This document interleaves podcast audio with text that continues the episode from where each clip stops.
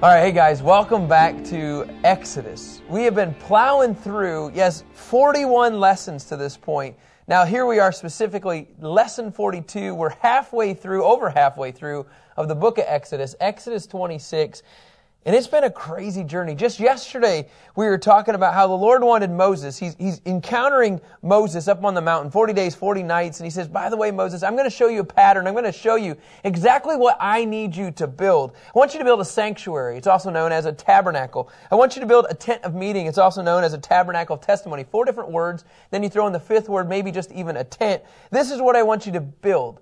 And in the process of building this sanctuary, what we have right here, I got a couple things I want you to specifically build. Why? Because I want to dwell, my presence wants to dwell in this place. No longer are we going to have this whole uh, mountain no touchable thing. No, I want you to be able to come and experience my presence in the sanctuary. So as a result, in, in verse 10 of Exodus 25, he says, I want you to build the Ark of the Covenant. Just for a quick review, Kevin, are you ready for what is inside the Ark of the Covenant? Three things. The testimony. Which are tablets of the Ten Commandments. Ten Commandments, good, the testimony. The jar of the manna. Jar, golden pot of manna. Yep, I'm with you. Later on, uh, Aaron's budded staff. Gosh, way to go. Then on top of, ready, Jeff, for this, on top of the Ark of the Covenant, Rich, you might as well go there if you can. What is it called that's on top of the Ark of the Covenant? What, what is this part right here? They put blood on it. It's the mercy seat. Yes. You got a little nervous. I saw that, but you got it. You landed it. Okay. Then on top, uh, addition to the mercy seat. All right. Then he was also told in Exodus 25 verse 23, I want you to build a table of showbread. And so here you have 12 loaves of bread that the priests are going to end up eating. This is their daily manna as well, representing the 12 tribes. Obviously, this is pointing to eventually the bread of life, which is Jesus Christ. But then you also had one more thing that they were told to build in Exodus 25, verse 31 the golden lampstand, the menorah. And you know, if you guys do Christmas uh, anytime, Christmas is red and green. Does anybody know what the Hanukkah colors are when they do that in Christmas? They don't call it Christmas, it's blue. Anyway, we're going to jump into Exodus 26, and it's a continuation, okay, of what he's supposed to construct. So if you can go back to the sanctuary, Rich, of what he's supposed to construct within the tabernacle. So in verse 1, it says, You are to construct the tabernacle itself with 10 curtains. Okay, so basically what you're going to see is 1 through 14, okay? 14 verses, he's going to write about curtains. Awesome. So you're going to build, you're going to build, you're going to construct 10 curtains. You must make them of finely spun linen, blue, purple, and scarlet. This color theme you're going to constantly hear. Blue, purple, and scarlet. I know we'll get it to later on. Those, yeah, here it is. It's listed blue, purple, and scarlet 20 times in Exodus. And it's always, from what I can tell, in that order. That's important. We're going to get to that here. We're going to get to that in a little bit about the purple in between the blue, and the scarlet. It's kind of an interesting approach. So here you have, uh, and scarlet yarn with a design of cherubim worked within them. Now, we didn't get into the whole cherubim thing, but Rich, can you go back to uh, the mercy seat? Yeah, because I know we're talking about curtains now, okay? And we don't have a we don't have a picture of curtains, do we? Uh, no curtains. No curtains. So what you have to know is, is it says in Scripture that I want you to work the design of a cherubim within the curtain. So you have blue, purple, scarlet, and then work within a design of cherubim. It's kind of like glorified wallpaper. I can't believe I just said that on curtains, but I, I you, you get what I'm saying. You think of a shower curtain, right? It's got these little logos. or you do a press conference and you have your little logos. The cherubim is supposed to be worked within it. Now the cherubim, when you guys think of cherubim anywhere in Scripture, what's the first thing that comes to your mind? Anybody? Holy, holy, holy. Yes. Way to go, Taylor. Ten of these curtains, make sure you weave in the cherubim, the holy, holy, holy. Did I get that right, Taylor? I want you to weave this in because that's how important. I want you to know they're everywhere I am. Just a simple little thing. But in verse 2, the length of each curtain should be 42 feet, and the width of each curtain should be 6 feet. And all the curtains are to have the same measurements. You guys, is anybody else blown away that at this time frame they could even do stuff like this? It's not like they had something to plug in. You know, like to cut things or to drill things. Just wonder what they used as a measuring tape. Yeah, what did they use? They probably used like human beings. This guy's six feet, so then they just, you know, I don't, I don't know. Man, I've been thinking through this in my head, and maybe that didn't come out right. So in verse three, Here you have five of the curtains should be joined together and other five curtains joined together. Now, Rich, can you go back to, because I want to show you um, what you're going to see in the bigger picture of the curtains. Verse 4 I want you to make loops of blue yarn on the edge of the last curtain in the first set. And do the same on the edge of the outermost curtain in the second set. So what you need to know is he's just describing how to do curtains. Uh, continues on in verse 5 make 50 loops on one curtain and make 50 loops on the edge of the curtain in the second set so that the loops line up together. He continues to do this. He talks about in verse 6, I want you to have 50 gold clasps. In 7, then, as he's talking about, well, let me back up. As you make these 50 gold clasps and join the curtains together with the clasps so that the tabernacle may be one, a single unit. Verse 7, he continues on in describing the curtains, but now he says you're to make curtains of goat hair for a tent over over the tabernacle. Make 11 of these curtains. Okay, so here would be an example of number 11, the curtain of goat hair. Okay, do you see that? It's kind of crazy to me how, how detailed he is. Now, why goat hair? Any any comments on why the goat hair? Just any, a thought. They had goats. And, and animals were waterproof. Think about a scapegoat. When you think about a scapegoat in Leviticus 16, that was talking about the goat. Everything, all the sins were put on the goat, and then they kicked it out. So, like everything of this, this uh, mentality of this rich black fa- uh, fabric, highly priced, as Nelson said, it was to hopefully paint a picture about this is now, we're separating ourselves from the evil. We're separating ourselves from, from sinfulness. And by the way, you're supposed to make 11 of these curtains.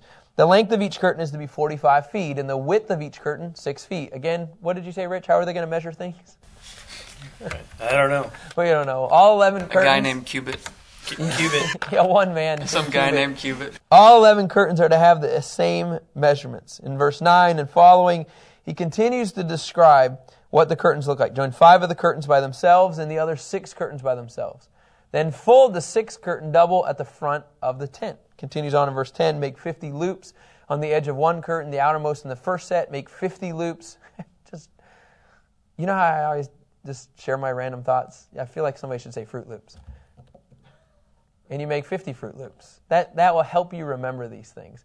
Make 50 loops on the edge of the corresponding on the second set and make sure you do it on the first set. Keep going into verse 11. Make 50 bronze clasps, put the clasps through the loops, and join the tent together so that is a single unit. All of this continues to go back to a single unit. Verse 12 then. Uh, we're almost done with the curtains. As for the flap that is left over from the tent curtains, the leftover half curtain is the hang down over the back of the tabernacle. Continues on in verse 13. The half yard on one side and the half yard on the other is what's left over on the length of the tent curtains. By now, if I'm Moses, I'm like, Lord, can you just slow down for a second? The, ter- the, curtains should be hanging down over the sides of the tabernacle on either side to cover it. And finally, in verse 14, make a covering, it says, for the tent from ram skins dyed red, and a covering of manatee skins on top of that.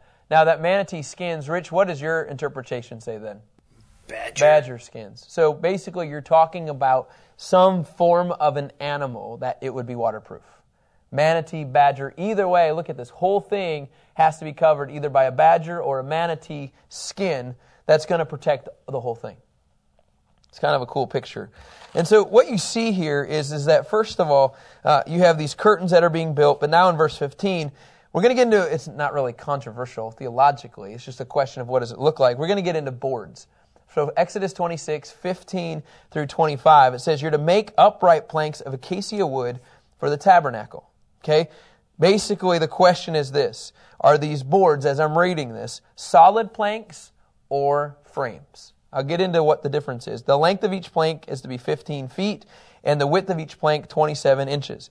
Each plank, and Rich, we were talking about this, must be connected together with two what, Rich?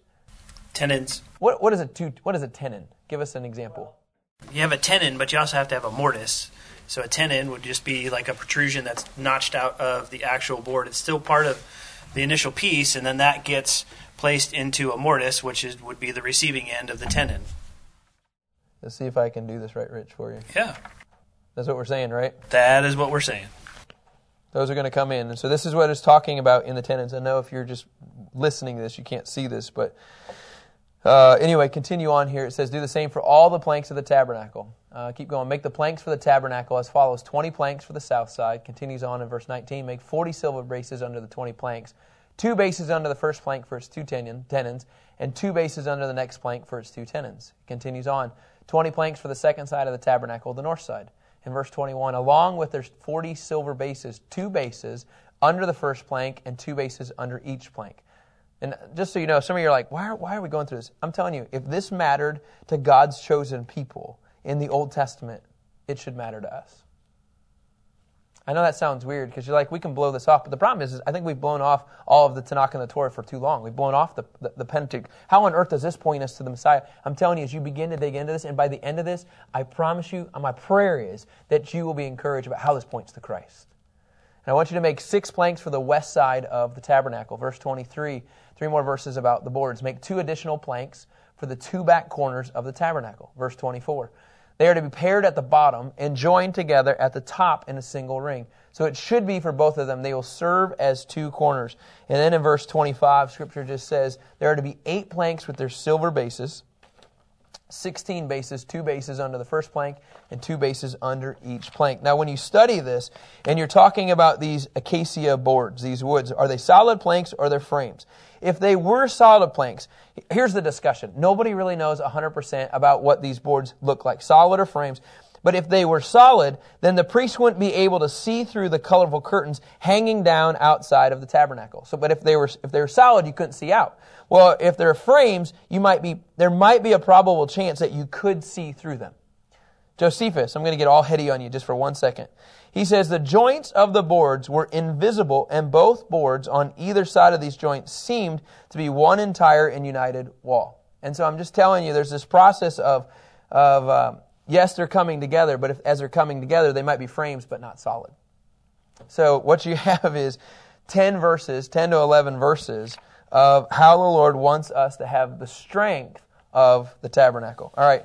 That seems like a lot. It is, trust me. So thanks for hanging in there, okay? We're going to get into three verses of bars, and then we're going to get into the veil. Uh, the bars, he says, this is what I want you to do. I want you to make five crossbars, I'm in verse 26, of acacia wood for the planks on one side of the tabernacle. Have you figured out God loves detail? He loves that when you do something, you do it well. And that's what he continually says in verse 27. He says five crossbars for the planks on the other side of the tabernacle, and five crossbars for the planks of the backside of the tabernacle on the west. Verse 28. The central crossbar is to run through the middle of the planks from one end to the other. Sometimes I think when we get to heaven, the Lord's go, I just want to see if you'd actually teach through this. I just want to see if you'd hang in there. And I feel like I need to. In verse 29, it says this then overlay the planks with gold and make their rings of gold as the holders for the crossbars. Also, overlay the crossbars with gold. You are to set up, in verse 30, the tabernacle. Remember, the tabernacle means dwelling in his presence to, according to the plan for it that you have been shown on the mountain. Moses, I want you to remember, in verse 30, I have told you already up on the mountain, I want you to set this up exactly how I've told you to do it. Maybe just part of this whole process is to live based on what it says in, in Psalm 119. And can you go there, Kevin? Psalm 119, we talked about this earlier, Kevin, just on a different study. Psalm 119, is it 111? Was that what it was, Kevin? Psalm 119. Revive me, O Lord, according to thy word. It might be Psalm 119, um, uh, verse 25, Kevin. Psalm 19, verse 25. My life is down in the dust. Give me life through your word. Many versions say, Revive me, O Lord, according to your word. I just want to see, Kyle, are you going to be obedient to being revived in the word for two years straight? Even though it's not hard. I'm going to give you details of the tabernacle. Will you just be faithful to walk this through, even if it's just a lot of details? But I'm telling you, when you work through the details, he has something way bigger in mind. And when you get to verse 31 of Exodus, uh, Exodus 26, this is an awesome picture. He says you're to make a veil of blue, purple, and scarlet. There's our three favorite colors blue, part purple. Just write them down. Blue, 20 times, you guys. Blue, purple, blue, purple, and scarlet. Yarn and finely spun linen with a design of cherubim worked into it. There it again. Those guys, the cherubims, have worked their ways into this. Hang it onto four golded plates of acacia wood that have gold hooks and that stand on four silver bases. Hang, keep going, hang it on, uh, hang the veil under the clasps. Bring the ark of the testimony there behind the veil, so that the veil will make a separation for you between the holy place and the most holy place. Put the mercy seat on the ark of the testimony in the most holy place. So the mercy seat, okay, remember this, okay? The mercy seat here is in where? The most holy place. Okay? Did I say that right? Yeah. It's in the most holy place. And then you have the lampstand in verse 35, the lampstand and the table. They are in what we would just consider the holy place. And so I guess you have, we have it labeled here as the Holy of Holies. Okay, so the mercy seat is in the Holy of Holies. And then you have uh, the others in the holy place. So the most holy place is also known as the Holy of Holies. So now he's telling them, now that you've built this, I want you to put this in those rooms. Now the veil. When we get to the veil, you guys, just got to tell you, uh, I'm going to tell you Arthur um, Pink, A.W. Pink, he, he describes these colors, and you're going to think, ah, man, that's a weird stretch.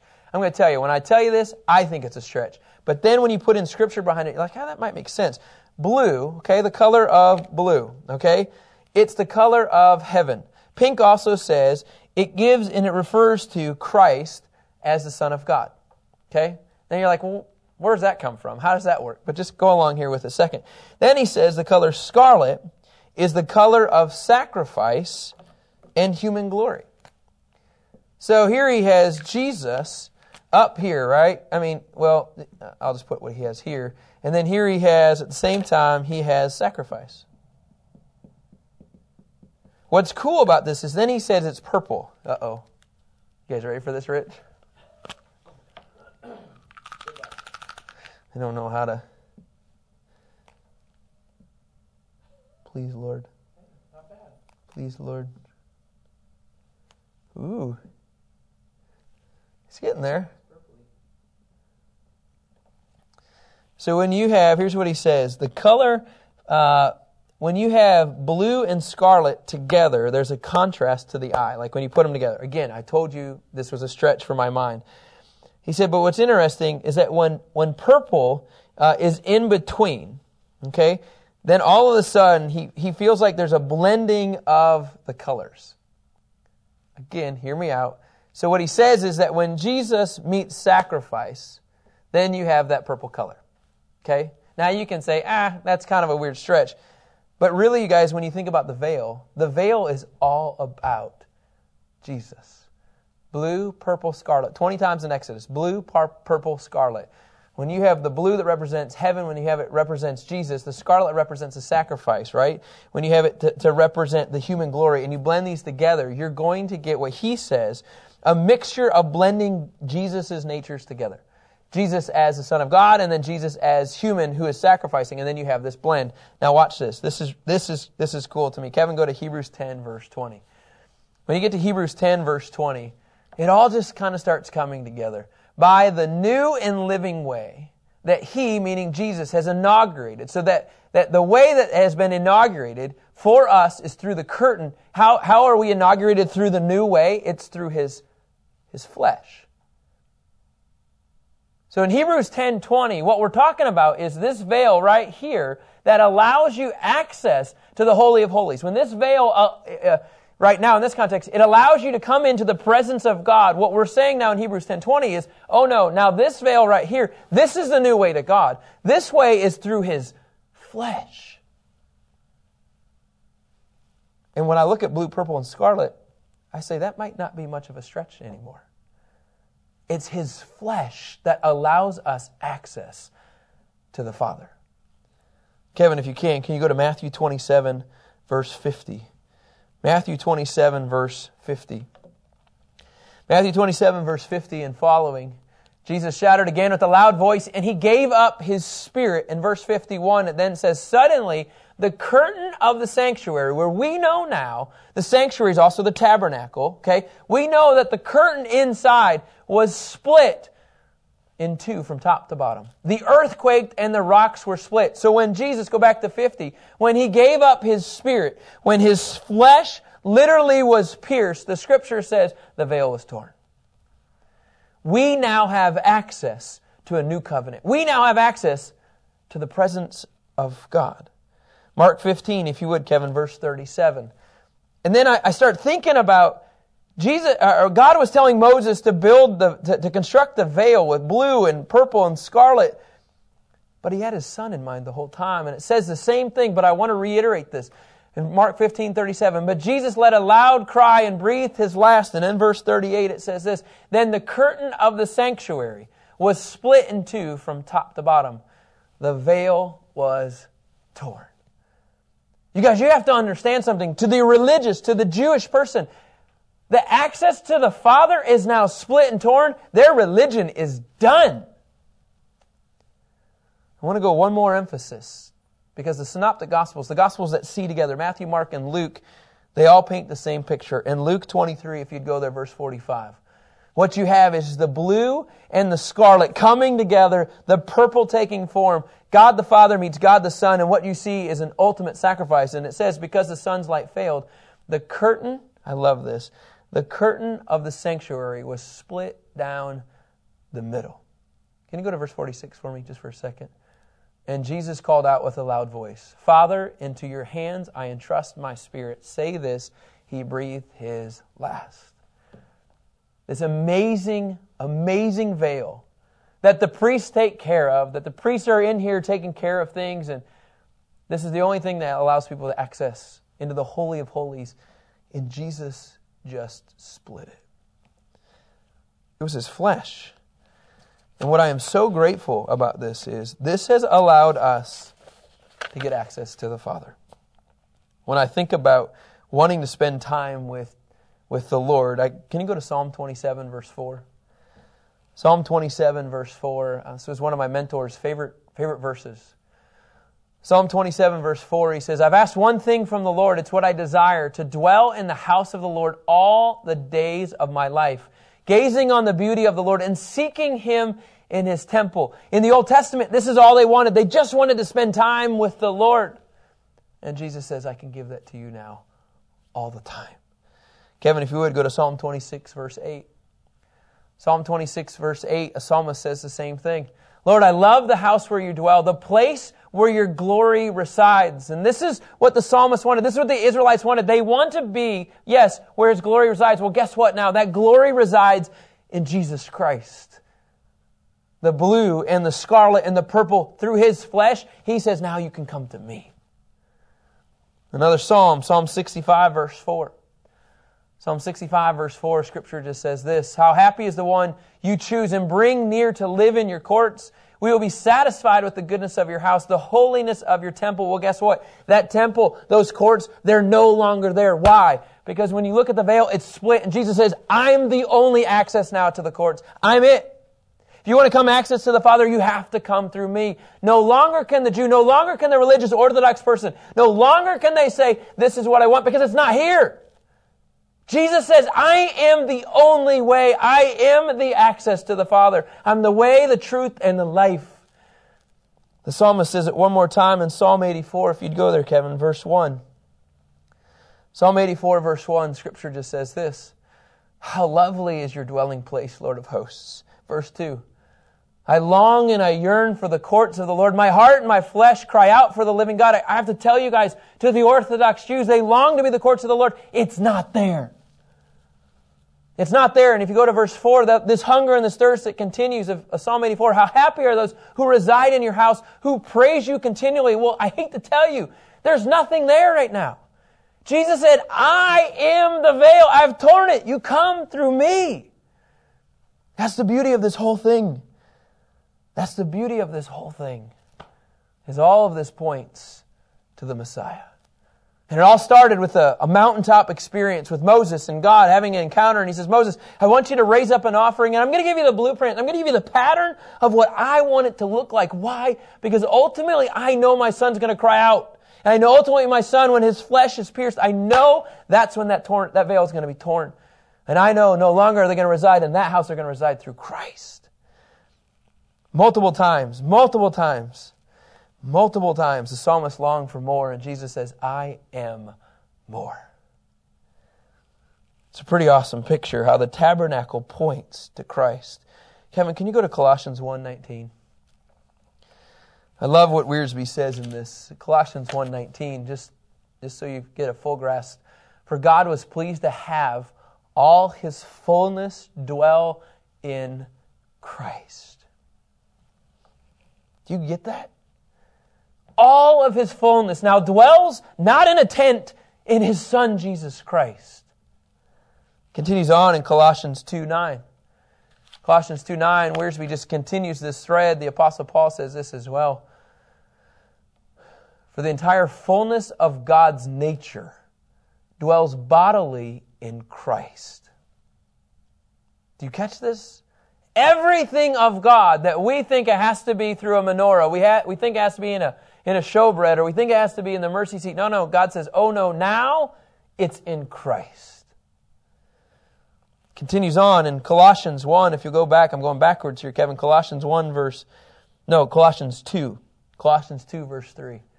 Colossians 2, verse 3. This is a cool picture because when you come into the, when I think of the tabernacle, the sanctuary, you're walking into something and, and all of the treasures of wisdom and knowledge are hidden in Christ. When you walk in, everything, Jesus says, you have access through me. But Colossians 3.1 builds this case. Colossians 3.1 just continues to build this. Colossians 3.1 says, So if you've been raised with the Messiah, seek what is above, where the Messiah is seated at the right hand of God. I love that verse. So if you've been raised with the Messiah, seek what is above, where the Messiah is seated at the right hand. So if you're seeking Him, you'll find everything. Every single spiritual blessing comes through Christ. Kevin, last one Ephesians 1, verse 3. Ephesians 1, verse 3, Scripture says, Blessed is the God and Father of our Lord Jesus Christ, who has blessed us in Christ. Ready for this? With every spiritual blessing in the heavens. You don't need to go to a sanctuary. You don't need to go to a tabernacle. You don't need to go to a tent. Jesus says all of the blessings, they now come through Christ. And crazy enough, it started by people being obedient and making a veil. And when that veil was torn, Jesus says, You now come to me. The Holy of Holies now comes through me. I love this. It's Exodus 26. Sometimes it's hard to imagine that through this the Lord would, would point these things out. And so sometimes I just want to say, slow down. Slow down in what you're reading. Yeah, we're talking about curtains. Yes, we're talking about boards. Yes, we're talking about bars. Yes, we're talking about the veil. Yes, we're talking about the screen in verse 36 and verse 37, talking about making a, a screen embroidered with blue, purple, and scarlet yarn. Yeah, we're talking about these different things. But when you look deep enough, I promise you, you'll find the Messiah. He's everywhere because he is the Word of God. You know, it's been a great week, guys. Thanks for hanging in there with us as we've talked through ordinances and judgments and Ten Commandments and weird different rules and 613 different things, talking about tabernacles. But man, when it's all said and done, we all need the purple. The blue and the scarlet come together, and that's when we see Jesus working in our lives. Have a great day, and guess what? We'll see you.